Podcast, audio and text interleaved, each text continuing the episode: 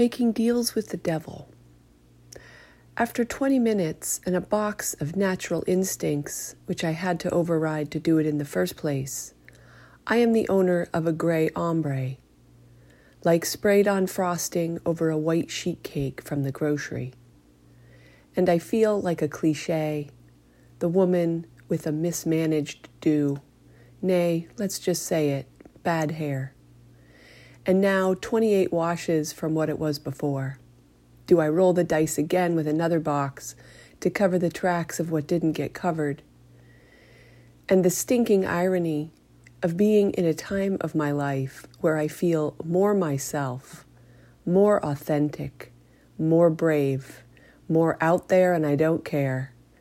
And I'm making a pact with the devil every four weeks who ransoms my youth if I paint poison on my head.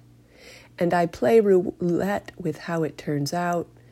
And now I wonder do I gamble with 10 again? Or do I have to lay the full 150 on the table?